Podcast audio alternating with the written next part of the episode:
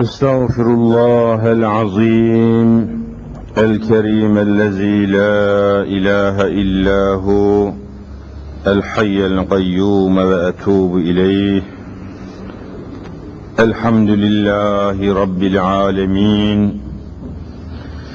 والصلاة والسلام على رسولنا محمد وعلى آله وصحبه أجمعين. أعوذ بالله من الشيطان الرجيم. بسم الله الرحمن الرحيم. رب اشرح لي صدري ويسر لي أمري. واحلل عقدة من لساني يفقه قولي. آمين. بحرمة سيد المرسلين. أما بعد فالأول الله والآخر الله والظاهر الله والباطن الله فمن كان في قلبه الله فمعينه في الدارين الله فمن كان في قلبه غير الله فخصمه في الدارين الله لا إله إلا الله هو الحق الملك المبين محمد رسول الله صادق الوعد الأمين.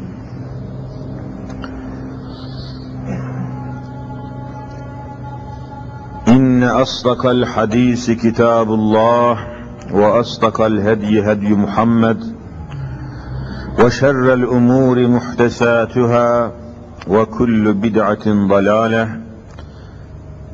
Ve kullu dalaletin finnar. Sadaka Resulullah ve netaka Habibullah fîmâ kal ev kemâ kal.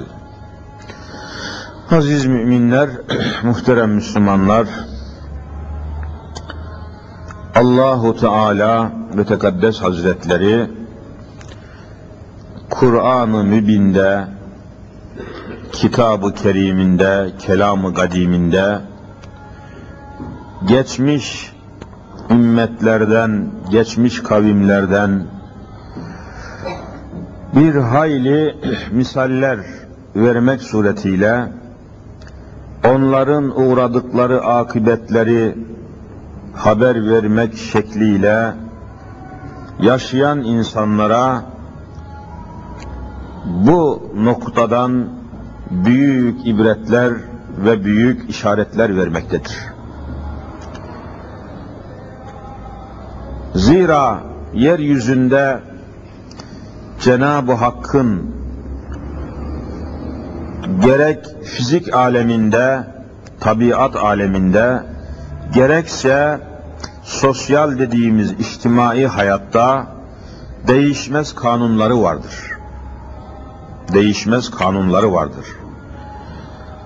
Nasıl ki yağmurun yağması Allah'ın rahmetidir ama bazı sebepler ve kanunlar tahtında yağmur yağdırmaktadır.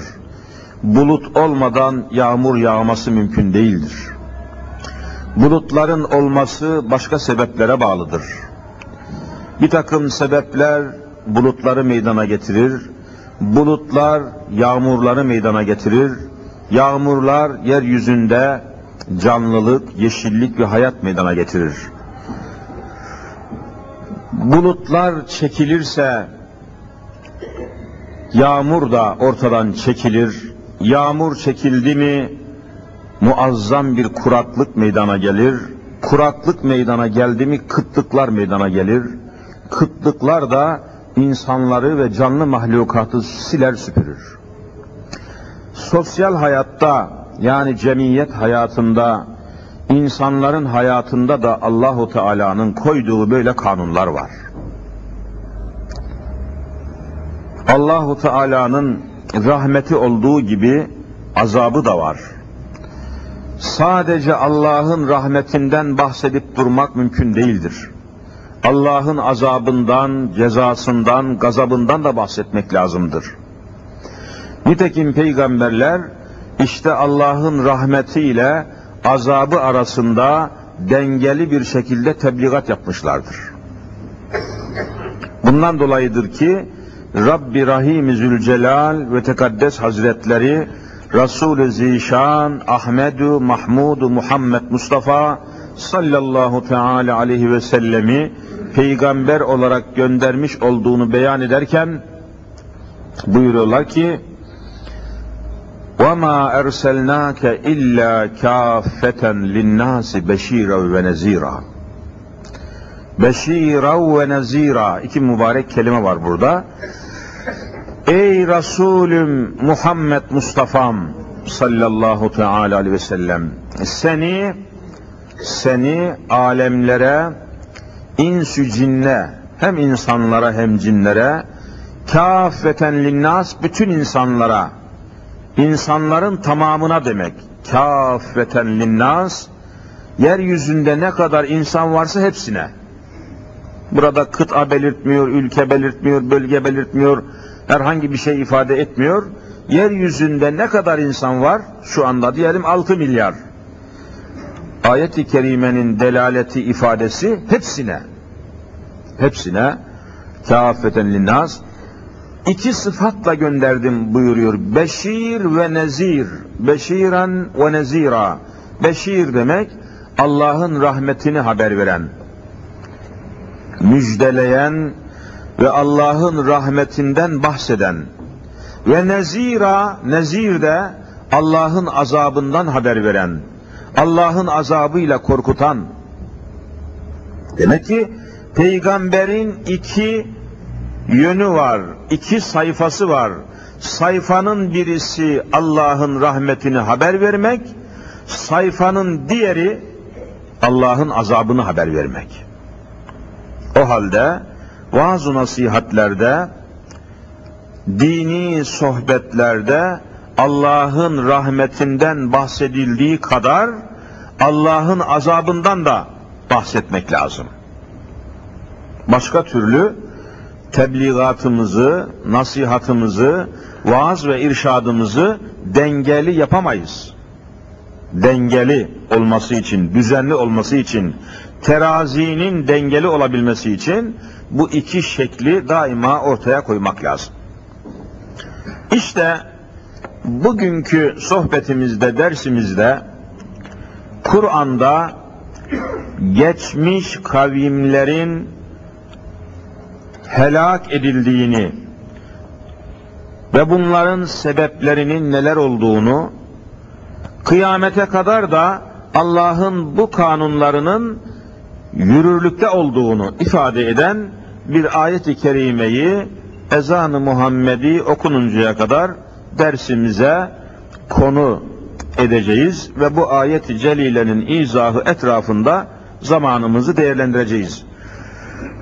Rabbimiz Mevlamız Cenab-ı Rabbil Alemin buyuruyor ki Estaizu billah فَاِذَا اَرَدْنَا en nühlike qaryeten emerna mütrefiha fefeseku fiha fehakka aleyhel kavl fedemmernaha tedmira sadakallahul azim feiza Arapça iza kelimesi nerede görürseniz bilin ki vakit bildiriyor, zaman bildiriyor. Feiza ne zaman ki eradna Rabbimiz kendi zatıyla beyan ediyor. Ne zaman murad edersek, ne zaman arzu edersek, erade, yürüdü, irade, malumunuz Arapça bir kelime, Kur'an'da yer almış mübarek bir kelime, irade, istemek demek. İrade, istemek anlamına geliyor. Eradina, Rabbimiz diyor, biz azimüşşan istediğimiz zaman, murad ettiğimiz zaman neyi? En nühlike helak etmeyi. Aman ya Rabbi demek ki Rabbimiz isterse azap etmektedir, helak etmektedir, isterse rahmet etmektedir. Her iki hususu da akıldan çıkarmamak lazım. En nühlike qaryeten bir memleketi helak etmek istediğimiz zaman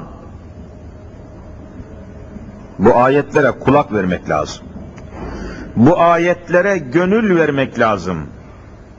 Bu ayetlere vicdanımızı teslim etmemiz lazım. Bir memleketi, bir ülkeyi, bir bölgeyi, bir beldeyi, bir kıtayı, bir coğrafyayı helak etmek istediğimiz zaman, ortadan kaldırmak istediğimiz zaman, yıkmak istediğimiz zaman, yok etmek istediğimiz zaman. Bakın ayet-i kerime nasıl başlıyor?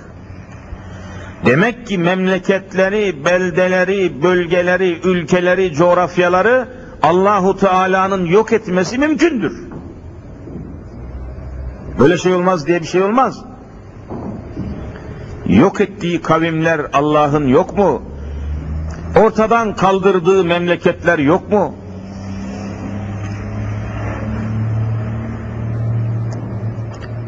Bütün bunları bir gaye ve bir maksat için Rabbimiz beyan ediyor. Geçmiş kavimlerde olduğu gibi bugün de Cenab-ı Hak aynı ayeti kerimenin ışığı altında helak etmek istediği memleketler olabilir. Yok etmek istediği ülkeler, bölgeler olabilir. Elimizde olmayacağına dair bir karar, bir senet yoktur. Onun için ayeti kerimenin dehşeti kıyamete kadar devam edecek. فَاِذَا اَرَدْنَا اَنْ نُهْلِكَ قَرْيَةً Bir ülkeyi, bir memleketi yok etmek, helak etmek istediğimiz zaman saatlerce düşünse insan ayetin ifade ettiği mana karşısında titremek suretiyle ruhen, vicdanen korkuya ve ürpertiye düşmek suretiyle kendisini hazırlaması lazım. Böyle bir Allah'ın muradı, böyle bir iradesi, arzusu tahakkuk ederse ne olur?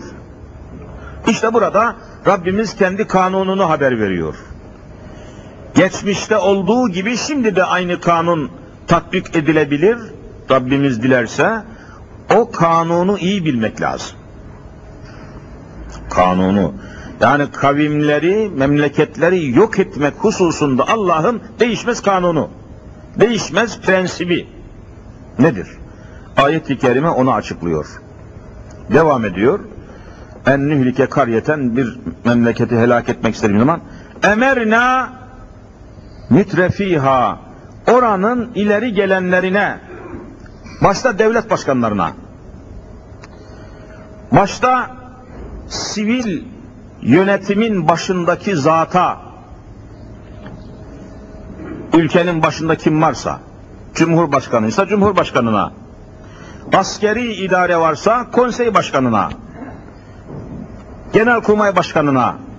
En yüksekteki adam mütrefiha en önde en ileride gelen adamlara sonra iktisaden zengin olanlara ekonomik gücü olan insanlara varlığı, serveti, şöhreti, imkanı ve elinde çok büyük selahiyetler olan, selahiyetler bulunan insanlara, o memleketin ileri gelenlerine, o memleketin başkanlarına, o memleketin önde gelenlerine, o memleketin eşrafına, o memleketin zenginlerine emir veririz. Emerna, emrederiz. bir dizi emirlerimiz olur. Emirlerimiz olur. Mesela günde beş vakit namaz kılın deriz. Helak etmek istediğimiz memleketin en önde gelen adamlarına, en yüksek makamda bulunan başkanlarına, bakanlarına, en tepede olan insanlarına emirler veririz İslam'da Allah'ın emirlerinin imandan sonra en büyük emir nedir? Siz söyleyin. Namaz. İmandan sonra en mühim, en birinci, en önde gelen Allah'ın emri namaz mıdır değil midir? Namazdır. Namazdan evvel hiç bulamazsınız Kur'an'da. Evvela namaz kılmalarını emrederiz diyor işte emir. Emerna emrederiz. o ülkenin en yüksek makamında bulunanlarına, en ileride olanlarına, en zengin olanlarına mütref demek, serveti sınırsız adamlar. Mülkiyetleri çok olan adamlar. Mütref kelimesi lügatte çok zengin bir kelime. Bir hayli tefsir kitaplarından baka baka baka kelimenin bütün şumulünü tespit ettim. Mütref. Emrederiz. Yani mükellef tutarız. Emirlerimizle onları mükellef tutarız. En azından demin dediğim gibi birinci sırada namaz kılın deriz. O ülkenin en başında. Bir zamanlar 1980'de 12 Eylül hareketini yapan generaller vardı biliyorsunuz. Bir tanesi de başlarına geçmişti. Konsey başkanıydı. Adana'da yaptığı bir konuşmada bütün cümle alem duydu dinledi. Adana'da yaptığı konuşmada demedi mi? İmam olacakmışım da cuma namazını kıldıracakmışım. Şu ahmaklara bakın diye konuşma yaptı. Ve kahkahayla güldü alay edercesine. İmam olacakmışım da namaz kıldıra, kıldıracakmışım. Şu dangalaklara bakın ha ha ha şeklinde korkunç bir alayla, hakaretle Adana'da konuşma yaptı ve tarihe geçti. Bu adamdan daha büyük kafir var mı? Bu generalden daha büyük din düşmanı var mı? Allah diyor ki bir kavmi, bir memleketi helak etmek istediğimiz zaman emerna mütrefiha emirlerimizi evvela o ülkenin en yüksek makamındaki adamlara göndeririz. Görüyor musunuz? Peygamberler de öyle. Peygamberler peygamber olarak gönderildikleri ülkelerin evvela hangi makamıyla boğuşmuşlardır? Hepiniz biliyorsunuz ki bir peygamber hangi ülkeye, hangi bölgeye, hangi kıtaya peygamber gönderilmişse o ülkenin yönetiminin başındaki insanla kapışmıştır. Hz. İbrahim kiminle kapıştı? Nemrut'la. Ülkenin en yüksek makamındaki adam Nemrut. Hz. Musa kiminle kapıştı? Firavun ki memleketin yönetiminin başındaki adam. Bakın bak peygamberler de aynı şey yapıyor.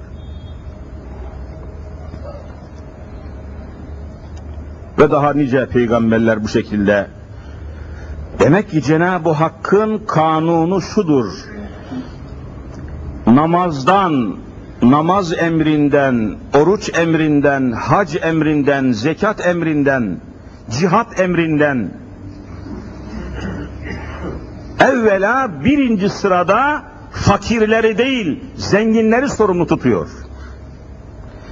Evvela yönetilen insanları değil, yönetici insanları Allah sorumlu tutuyor. Kanunu bu Allah'ın.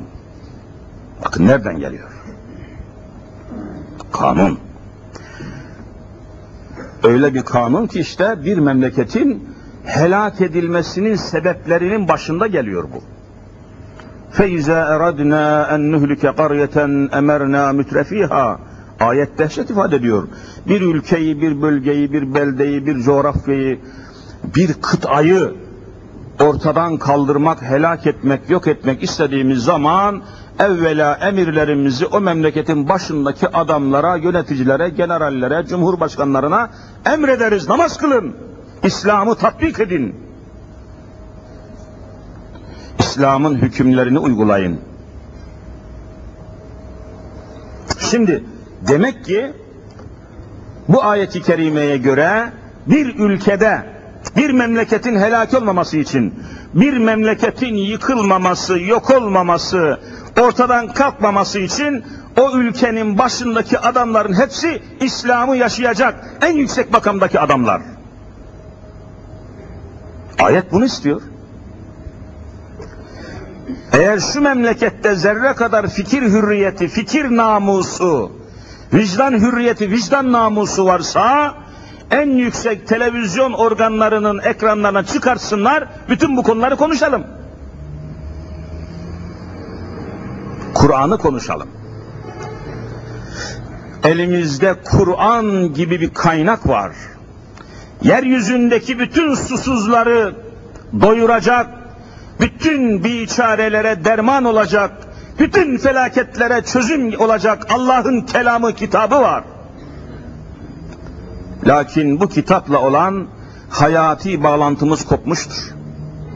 Geçen ders anlattım. Kur'an nerede biz neredeyiz? Bakın bütün bunları açıklıyor Kur'an. Bir memleketi yok etmek istersek o ülkenin başındaki yöneticilere, amirlere, hakimlere, sahibi servet olan zenginlere emrederiz ki İslam'ı uygulayın, namazınızı kılın, zinayı önleyin, kumarı önleyin, fuhşu önleyin, faizi önleyin, rezaleti önleyin diye emir göndeririz diyor Hazreti Allah. Nerede? Kur'an-ı Kerim'de. Bütün bu emirler Kur'an'da.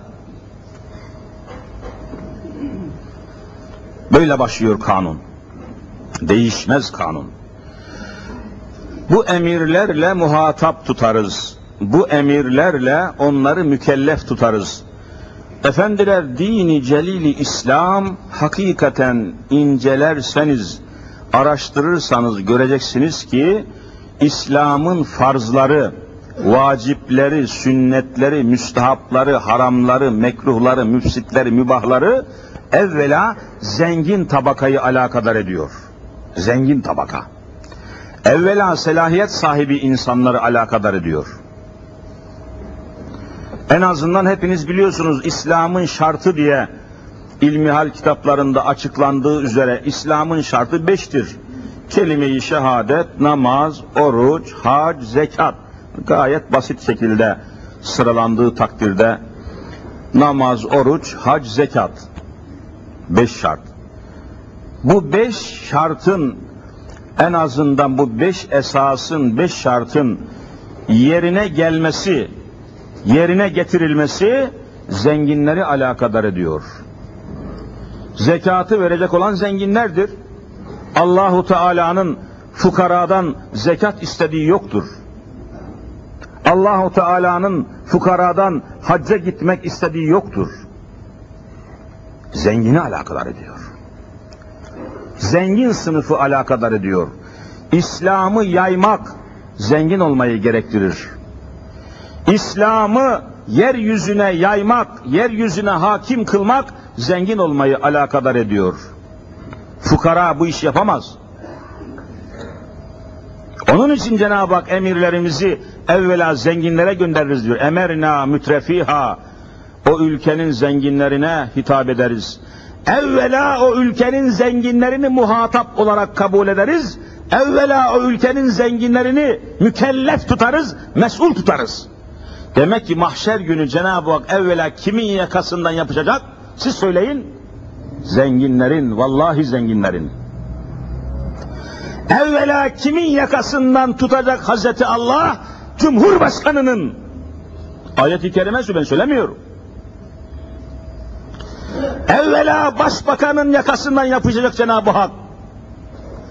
Evvela devlet bakanlarının yakasından tutacak Hazreti Allah, Hazreti Muhammed Mustafa. Anlayın ayet-i kerime okuyorum. Evvela milletvekillerinin yakasından tutacak Hazreti Allah. Evvela belediye başkanlarının önde gelen, önde olan insanların, yöneticilerin, ileri gelenlerin yakasından tutacağını ifade ediyor Hazreti Allah Celle Celaluhu. Lütfen anlayalım. Emerna mütrefiha ayeti çok zengindir. Bakınız, dün değil evvelsi gün altı buçuk ton esrar ele geçti. Altı buçuk ton. Düşünebiliyor musunuz? Esrar, uyuşturucu. Ve piyasa değeri 200 milyar. 200 milyar. Araştırıldı, narkotik şubede çok değerli elemanlar var. Araştırdılar, bu 200 milyar liralık altı buçuk tonluk esrar şebekesinin başkanı Rizeli bir zengin. Rizeli bir zengin. Bütün gazeteler yazıyor, açın okuyun. Memleketin en zenginlerinden birisi. Karadenizli bir zengin. Gözünü duman bürümüş bir zengin. Kalbinde zerre kadar Allah olmayan zengin. Memleketin ileri gelenlerinin haline bakın. Memleketin ileri nereden para temin ediyor, nereden servet kazanıyor? Hangi şebekenin başına geçmiş adamlar? Daha Allah kanununu bir memleketi helak etmek istediğimiz zaman o ülkenin zenginlerine evvela İslam'ı takdim ederiz derken varın siz kıyaslayın memleketin halini. Ve her zaman söylediğimiz gibi söylemeye devam edeceğiz. İstanbul'da devlete en çok vergi veren vergi rekortmeni kimdir? Ermeni asıllı kerhane işletmecisi Manuhyan. Şu anda İstanbul'da gayrimenkullerinin sayısını kendisi de bilmiyor. Yüzden fazla hanı var. Şişli Cumhuriyet Savcılığı'nın Şişli Adliyesi binasının sahibi bu kadın. E, Cenab-ı Hak bir taraftan Kur'an-ı Kerim'de diyor ki yok etmek istediğimiz, helak etmek istediğimiz memleketin en önde gelenlerine, en zenginlerine İslam'ı emrederiz. İslam'ı yaşayın. Zinayı durdurun. İçkiyi durdurun, kumarı durdurun, faizi durdurun, zulmü durdurun, rezaleti durdurun. Emirlerimizi evvela onlara göndeririz diyor. Onların da haline bakın. Efendiler, iş çok tehlikeli ve dehşetli bir noktaya gelmiştir. Görüyorsunuz. Memleketin zenginlerinin haline bakın. Memleketin sanayicilerine bakın. Türkiye Odalar ve Borsalar Birliği'nin haline bakın. TOBB. Türkiye Odalar ve Borsalar Birliği. Geçen sene bu kürsüden kaç sefer kaç defa söyledik. Türkiye Odalar ve Borsalar Birliği her şeyi bırakmış bir rapor hazırladı biliyorsunuz. Dinsiz ve imansız bir adamın kalemiyle bir Baloğlu soyadını taşıyan bir kişiye rapor hazırlattı. Dedi ki en kısa zamanda İmam Hatip okulları kapatılmalıdır. Derhal İmam Hatip okulları ortadan kaldırılmalıdır diye Türk iş adamları Milli Eğitim Bakanı'na rapor hazırladılar. Her şeyi bak. Allah diyor ki biz evvela zenginlere, sanayicilere, ileri gelenlere İslam'ı yaşayın diye emrederiz diyor. Onlar da İmam Hatip okulları kapatılsın diyor. Tam tersi mi değil mi? Bakın efendim. Yani Kur'an ile hayatımız arasındaki çelişki ve çatışmayı anlatıyorum. Kur'an-ı Kerim devlete, hükümete, zenginlere zinayı durdurun, zinayı ve fuhşu önleyin diyor. Devlet en çok vergiyi kerhane işletmecisinden alıyor. Bak bak bak bak. Kur'an'a bak, hayata bak. Allah zenginlere kumarı durdurun, kumar oynatmayın, kumar işletmeyin diyor. Devlet Milli Piyango İdaresini kurmuş, korkunç şekilde vatandaşı soyuyor. Milli Piyango. Adını da milli koymuş. E şimdi şu ayeti kerime ışığı altında şu memleket Allah'ın helak edeceği memleketler arasına girmiş mi girmemiş mi? E buyurun işte. Ben bunu söylüyorum. Elimizde Kur'an-ı Kerim olmasa zaten ağzımızı açmaya gücümüz yetmez. Elde Kur'an olmasa kimsenin çıkıp da bu kürsüden söyleyeceği bir şey yoktur. Nitekim Kur'ansız olan konuşmalar, ayete, hadise dayanmayan konuşmalar, farkındaysanız hiç kimseye fayda vermiyor. Saatlerce televizyona çıkıp açık oturumlarda, forumlarda, sempozyumlarda, efendim konferanslarda konuşan profesörler dinliyorsunuz, görüyorsunuz. İki saatlik konuşması içinde bir tek ayet geçiyor mu geçmiyor mu? Geçmiyor ama hiçbirisinde sözü bir şeye yaramıyor. Yaramaz. Allah'ın kelamına dayanmayan kelam boştur. Allah Resulü'nün beyanına dayanmayan beyan boştur. Kimseyi ikna edemez. 70 senedir Türkiye Cumhuriyeti dinin dışında cereyan ediyor. Yani dine dayanmıyor, dine güvenmiyor, dinden nasihat almıyor, dinden fetva almıyor, din adamlarına katılmıyor, karışmıyor, ilgilenmiyor, fikir sormuyor. Bütün açık oturumlara bakın, profesör şu şu şu. Bir tek din alimi göremezsiniz Cumhuriyet tarihinde. Danışmıyor.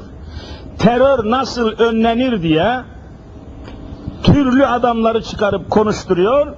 Bir tane din alimi kitabına ihtiyaç duymuyor. Allah'ın kitabına lüzum görmüyor. Kitapsız bir yönetim. Kitapsız. E ne olacak peki? Neyle önleyeceksiniz terörü? Neyle önleyeceksiniz anarşiyi? Neyle önleyeceksiniz zinayı, fuhşu, faizi? Koyun ortaya bir kitap. Koyun ölçünüzü ortaya. Anayasayı ifade ediyorlar. 1982'de bu anayasa çıktı. Generallerin tehdidiyle, generallerin tehdidiyle bu anayasa kabul edildi. E ne oldu? 82'de bu anayasa en mükemmel anayasaydı diyorlardı. En mükemmel, en modern, en ihtiyaca kafi anayasa. Aradan 10 sene geçti. Şimdi 1992. Şimdi de bu anayasayla hiçbir şey olmaz diyorlar. Siz yaptınız bunu.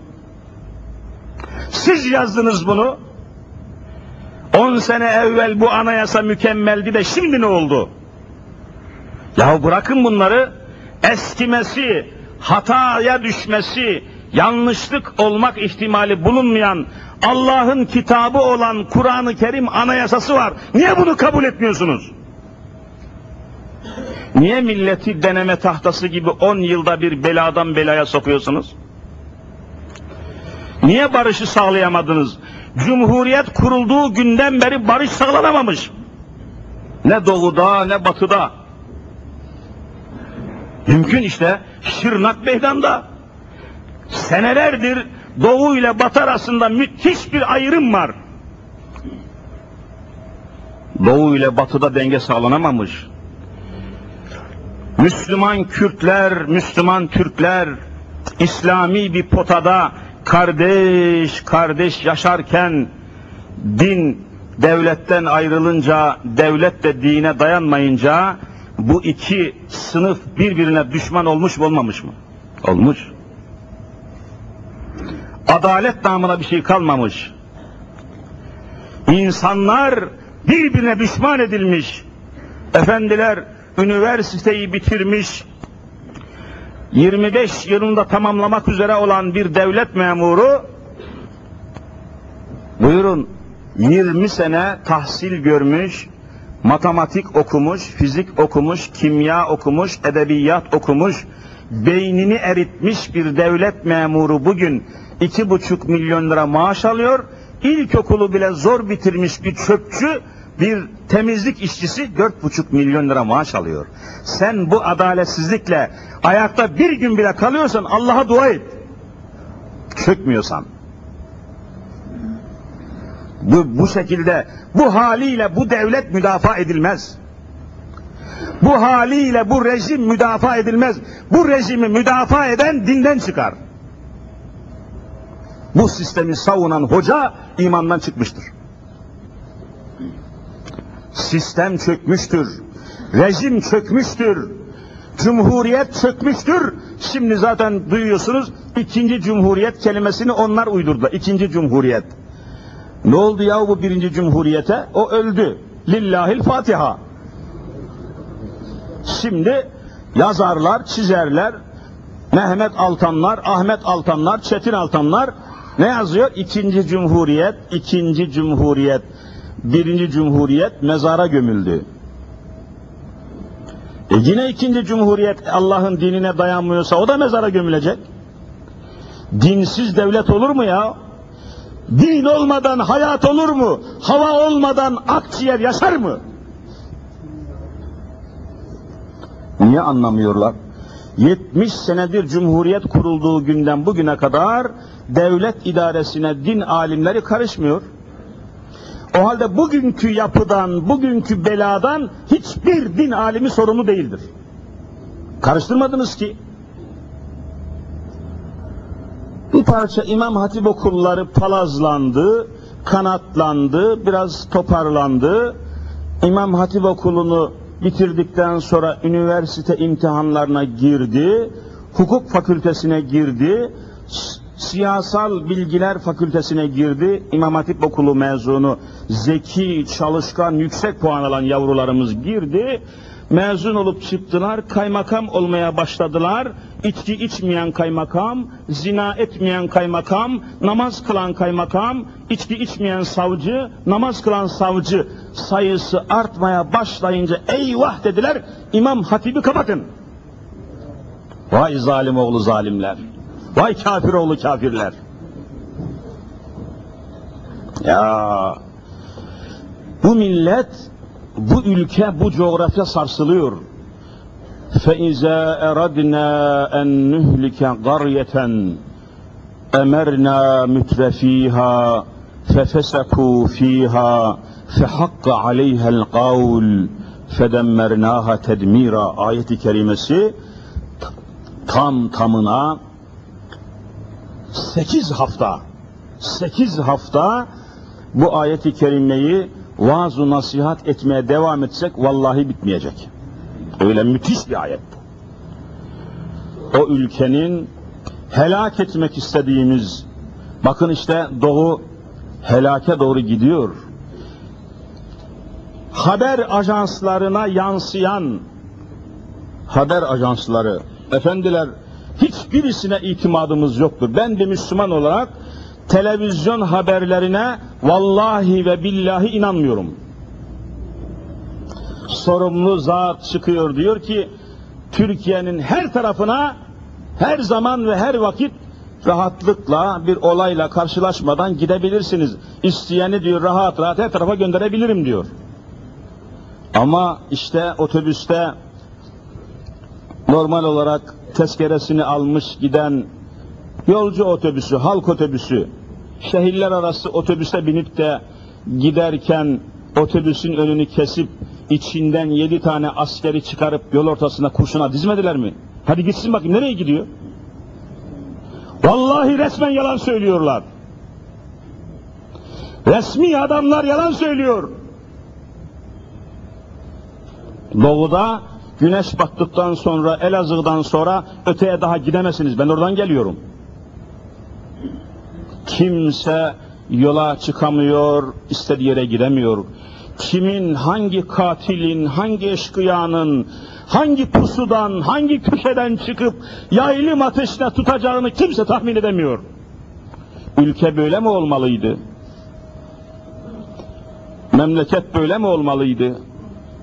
Her karış toprağında şehitlerin kanı olan bu topraklar eşkıyalarla mı donanmalıydı?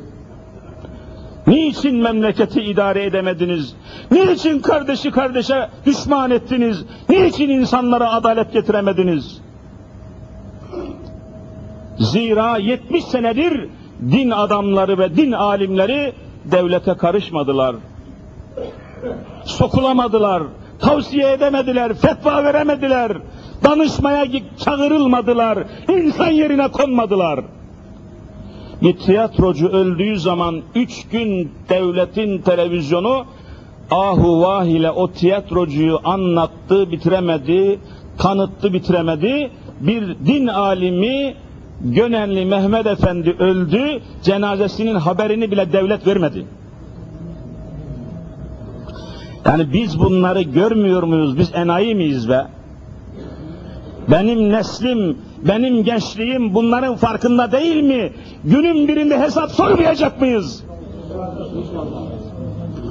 Sen Allah'ın dinine bütün kapılarını kapat. Silahlı kuvvetler, askeri okullarda namaz kılanları tek tek ayıkla kaldır at. Sonra da neden memlekette terör önlenmiyor diye düşün bakalım düşünebilir misin? Tabii Hristiyan İslam savaşı var ya. Tabii bal gibi Haçlı seferleri var. Saraybosna'da cereyan eden hadisenin temeli nedir? Hristiyanlarla İslam'ın savaşı yok mudur? Niye dünyanın sesi çıkmıyor? Birleşmiş Milletler Hristiyandır. Amerika Hristiyandır. Avrupa topluluğu bal gibi Hristiyandır. Akan kanlar Müslümanların kan olduğu için kimseden ses çıkmıyor. Bunun farkında olmayan başbakan gafildir. Cumhurbaşkanı gafildir. Herkes gafildir. Akan kan Müslümanların kanıdır. Tabii ses çıkartmayacak. Senelerce uğraştılar İslam'ı yok etmek için. Bütün televizyon kanallarında icra edilen programların gayesi nedir? İslam'ı yok etmek için. Geçen gün Star Mutar diye isim, yabancı isimlerin, yabancı kültürlerin, yabancı fikirler işgal ettiği televizyon kanalları var şimdi işte görüyorsunuz. Star, Teleon, Show, Mov bu kelimeler hiçbirisi Müslümanların değil. Hiçbirisi kültürümüzün değil, hiçbirisi dinimizin değil. Yabancı işgaldir bu, yabancıların işgalidir, kültür işgalidir bu. Bu kanallarda programlar düzenliyorlar, bir dansöz çıkartıyorlar, bir de Memiş adında garip, zavallı bir adamı çıkartıyorlar, bir de modacıyı çıkartıyorlar, bir de Ermeni asıllı bir programcıyı çıkartıp iki saat Allah'ın dinine küfrettiriyorlar. Ve kimseden ses çıkmıyor. Kimseden ses çıkmıyor. Kimseden ses çıkmıyor. Efendim onlar da Müslümanmış ama şeriata karşıymış. Öyle diyor adam. Ya biz diyor Müslümanlığa karşı değiliz diyor. Şeriata karşı. Biri hayvan oğlu hayvan. Şeriat dediği nedir? İslam'ın hukukudur. Allah'ın hükümleridir. Biz Müslümanız ama Allah'ın hükümlerine karşıyız diyor. Bu söz nedir? Hayvanlar bile güler bu kelimeye. Hala mı millet ne olduğunu bilmiyor bu kelimelerin? Hala mı yani 70 sene evvelki zihniyet mi var? Hala mı nereye gittiğimizin farkında değil bu adamlar? Görüyorsunuz yani hiçbir televizyon ekranına, programına bilgili, ilgili, yetenekli, selahiyetli, kültürlü bir İslam aydını, bir İslam alimi çıkartılıp konuşturulmuyor. Nerede bir meczup, nerede bir şovmen, nerede bir serseri din namına onları çıkartıp onların şahsında ver yansın Hazreti Muhammed'e küfrediyorlar. Ve bu memleket de yüzde 99'u Müslüman olan bir ülkeymiş. Adam ne diyor? Biz layık cumhuriyette şeriat isteyenlere karşıyız. Bakın gazetede aynen yayınlamışlar şey kelimelerini. Ya bu söz nedir? Açın hangi lügate, hangi sözlük, hani kelimelerin manasını açıklayan kitaplar var. Buna sözlük diyorsunuz. Sözlük, lügat da deniyor. Açın bakın şeriat demek Allah'ın hükümleri demek midir değil midir? Allah'ın hükümleri demektir. Şeriat kelimesinin arkasında Allah var, Hazreti Muhammed Mustafa var. Şeriatı kabul etmem diyen, vallahi Allah'ı kabul etmem diyor. Bakın, kimi kandırıyorsunuz ya? Lan kaçıncı asırdayız biz? Hem Allah'ın hükümlerini kabul etmem diyeceksin, hem de Müslümanım diyeceksin. görülmüş şey değil. Duyulmuş bir şey değil efendiler. Şu hale bak Allah aşkına.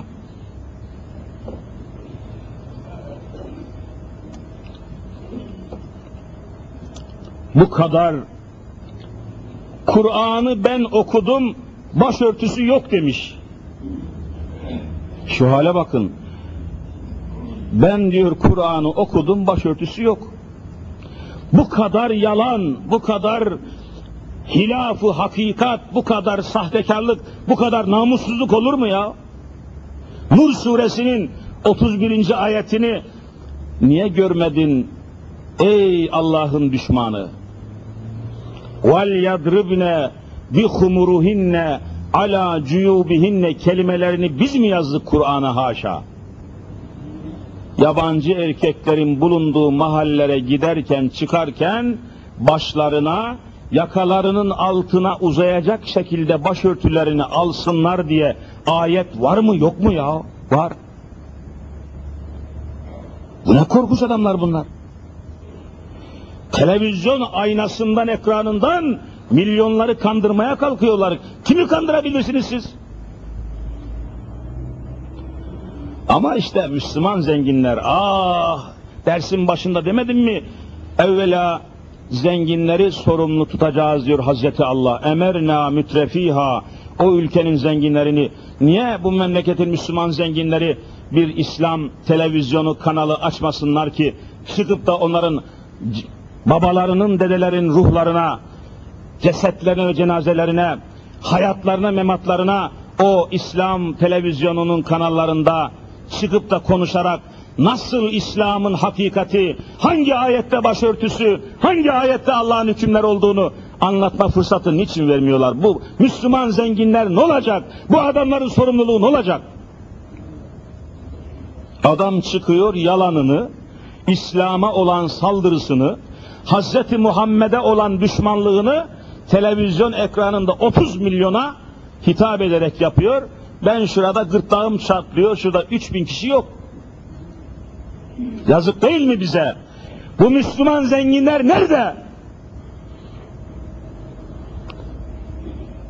Neredeydiler? Niçin fırsatı kaçırdılar? İşte yarın huzuru ilahide Allahu Teala'nın en evvel hesaba çekeceği adamlar işte bu Müslüman iş adamlarıdır. Müslüman zenginlerdir. Bu memleketin zenginleridir. Hem Müslümanım diyor, hem de İslam için hiçbir şey yapmıyorsa gelsin hesap versin bakayım. Ben Kur'an'ı okudum diyor. Başörtüsüne rastlamadım diyor. Efet, evet, efendiler hiçbir şekilde hiçbir şekilde böyle yayın vasıtalarıyla Müslüman toplumu, Müslüman insanları, Müslüman cemiyeti yanıltmaya, şaşırtmaya kimsenin hakkı yok. Ama adamlar yapıyorlar. Her birisi yalan makinesi gibi devamlı yalan söylüyorlar. Devamlı yalan söylüyorlar. Avrupa'nın teknolojisini alalım ama kültürünü almayalım diyenlere saldırmış. Yani bu söz yanlışmış. Avrupa'nın kültürünü, Avrupa'nın teknolojisini alırken kültürünü de alacakmışsın. Aynı onlar gibi olacakmışsın. Müslümanlar diyor ki hayır Avrupa'nın tekniğini alalım. Teknoloji diyoruz hani elektrik ürünlerini, sanayi ürünlerini, buna benzer fen ve fizik ürünlerini alalım ama medeniyetlerini, kültürlerini, yaşayışlarını almayalım. Biz böyle diyoruz. Orada o çıkmış demiş ki hayır hem teknolojisini alacaksın hem de kültürünü, yaşayışını. Avrupa'nın yaşayışı nasıl? Bakın işte gazeteden kestim, kes, bir kardeşimiz kesmiş getirmiş. Allah aşkına hani böyle büyütücü bir şey olsa göster ama buradan hepsi hepiniz göremeyeceksiniz. Safları bir sıkla, kardeşlerimiz safların sıklaşmasını istiyor. Arada bir ses geliyor o safların sıklaşması için buna meydan vermeyelim. Kendi kendimize safları sıklaştıralım da kenardan köşeden kardeşlerimiz ikaz etmeye mecbur kalmasınlar.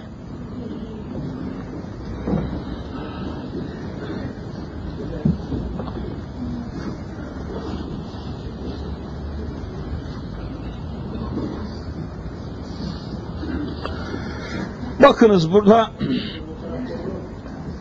Avrupa'nın yaşayışı, Avrupa'da fert düzeni, aile düzeni, toplum düzeni bakımından elektro, elektronik düzen, teknolojik düzen müstesna. Hani fabrika yapısı, sanayi yapısı itibariyle, teknoloji yapısı itibariyle bu yapıları alalım. Fakat sosyal yapısını, yaşam tarzını, yaşama tarzını almayalım diyoruz. Yok diyorlar. Hepsini alacağız. Ve televizyon kanallarında oynatılan filmler, tiyatrolar, eserler hepsi Türk milletinin Avrupa'nın yaşayışına ayak uydursunlar diye yayın yapıyor. Sonuç nedir? İşte bakınız. Açıkça neşriyat elimizde ne diyor? 3 yılda 5000 eşcinsel çift resmen evlendi. Kadın kadına ve erkek erkeğe evlenmelere kanunen izin çıkmasından sonra sadece Danimarka'da 3 ayda 850 erkek erkekle nikah kıydırdı. Erkek erkeğe evleniyorlar. Talim. 3 ayda 850 erkek birbiriyle resmen papazın da merasime iştirakıyla kanunen karı koca gibi erkek erkeğe evlenmeler başladı. İşte burada Avrupa böyle yaşıyor. Bunu nasıl alırsın sen ya? Star denen serseri ve şerefsiz televizyon bunu tavsiye ediyor. Aynen Avrupa gibi olacağız diyor. Ol bakayım hadi. Avrupa'nın birçok ülkesinde serbest olan erkek erkeğe, kadın kadına evliliklerin yasallaşması için Fransa'da meclise kanun teklifi verildi, verildiği gün kabul edildi. Erkek erkeğe. Ve daha burada okumaktan adeta tiksinti duyduğum şeyler. Okumak insana ağırlık veriyor, çıldırtacak insanı. Ama bugün Avrupa böyle yaşıyor. Avrupa'nın halini görüyorsunuz. TRT dahil bütün özel televizyon kanalları Avrupa'nın bu yaşayışını, sapıklığını, çarpıklığını, cinsi sapıklığını olduğu gibi Müslüman Türk insanına aşılamak için çalışıyor mu çalışmıyor mu ne dersiniz? Çalışıyor. Ama yüzde 99'u Müslüman olduğu zannedilen Türkiye Müslümanları da ve zenginler de Müslüman zenginler de seyirci kalıyor. Seyirci kalıyor. Tam seyirci durumundayız. Hiç mi tedbirimiz yok? Hiç mi karşı koyma halimiz, tavrımız yok? Hiç mi böyle bir kanal, televizyon kanalı açma ve alma imkanımız yok? Nerede, nerede bu Müslüman zenginler? Nerede bu fabrikatörler? Nerede bu Müslüman holdingler? İşte ayet-i kerimeyi tamamlıyorum çok kısa bir şekilde. فَاِذَا اَرَدْنَا اَنْ نُهْلِكَ قَرْيَةً bir memleketi, bir ülkeyi, bir bölgeyi, bir beldeyi ve bir coğrafyayı. Bakınız, öyle bir coğrafyadayız ki, coğrafya demek toprak parçası. Sınırları belirlenmiş. Öyle bir coğrafyada, ülkede, bölgedeyiz ki, her tarafımız ateşle sarılmıştır. Ateşle. Ta Amerikan kıtası nerede? Amerika'nın gönderdiği çekiç güç adındaki hain askeri birlik tam gelmiş memleketimizin göbeğine oturmuştur. Çekiç güç nedir? Vallahi maksatlı gelmiştir, belalı gelmiştir.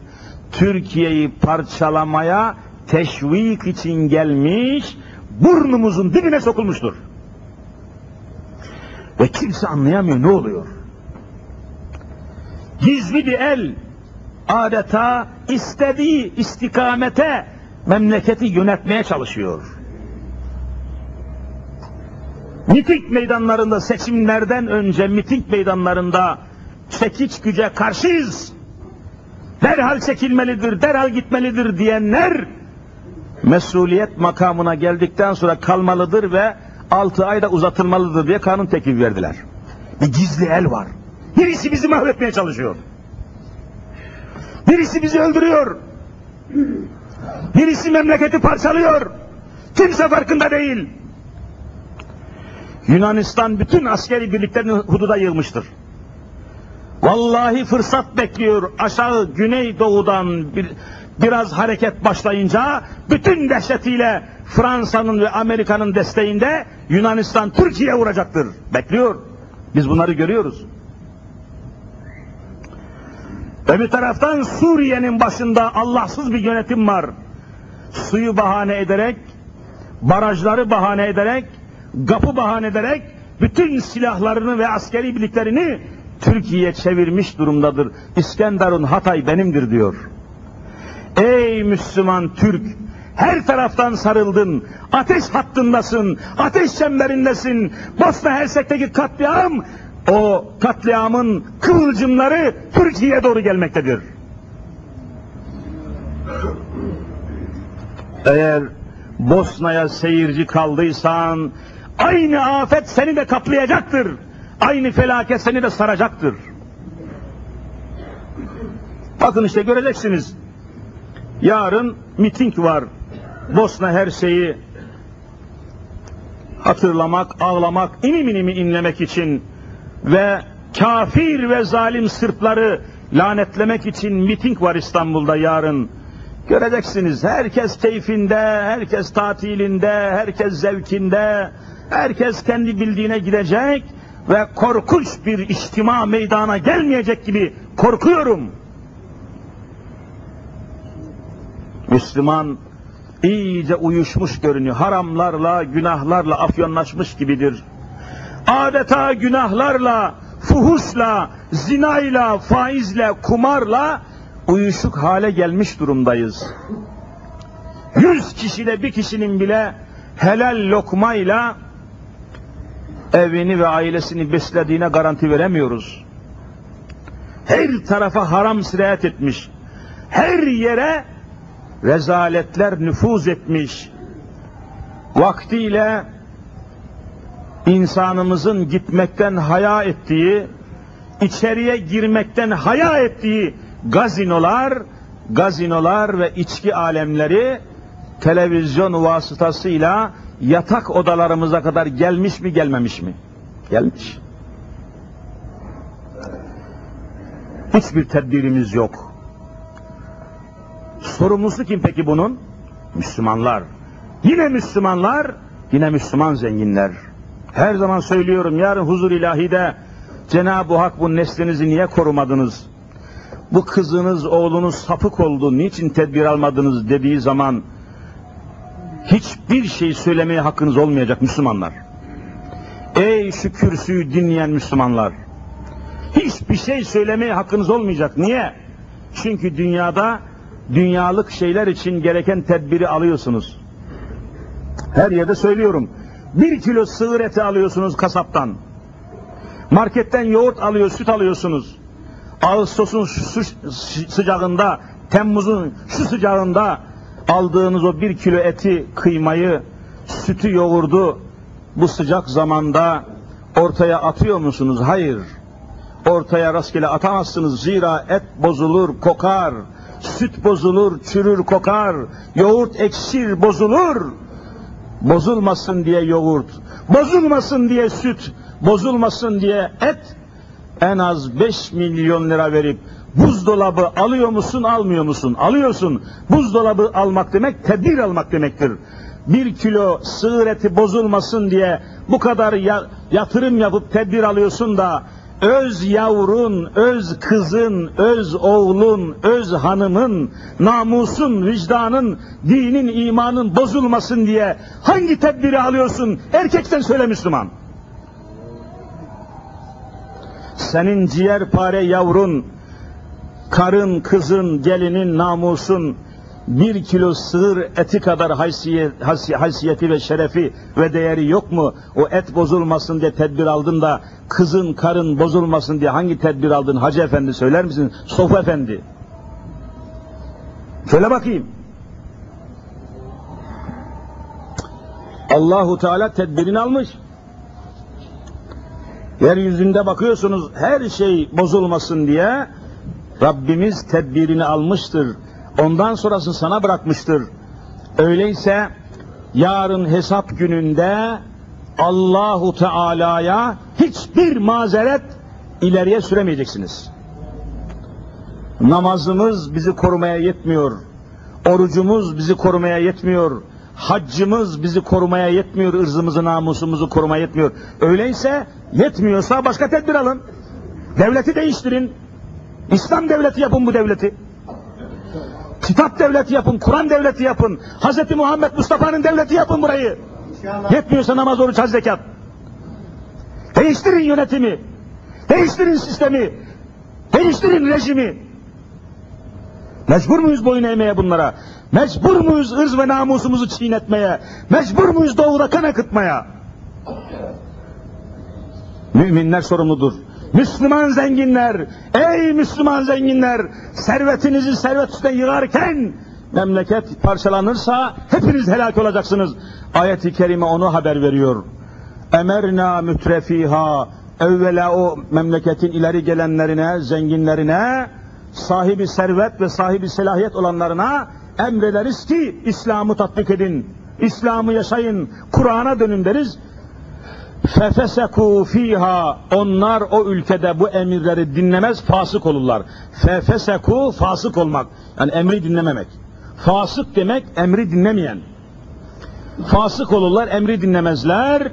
Hükmü yerine getirmezler. İslam'ı tatbik etmezlerse netice ne olur? Fehakka aleyhel kavul azabımız azap sözümüz, azap kavlimiz tahakkuk eder. Fedemmernaha tedmira o memleketin altını vallahi üstüne getiririz diyor Hazreti Allah. Bak bu noktaya geldi. Daha düne kadar horlanan, hakarete uğrayan Kürt Müslümanlar, Müslüman Kürtler bakın bakın doğuda ne haller oluyor. Alavara dalavara Kürt Mehmet nöbete. Senelerce horlandılar bu adamlar. Hakarete uğradılar. Doğuya fabrika gitmedi, doğuya hizmet gitmedi, doğuya... Ama bakın kıyamet koptu şimdi. Haydi önleyin bakayım.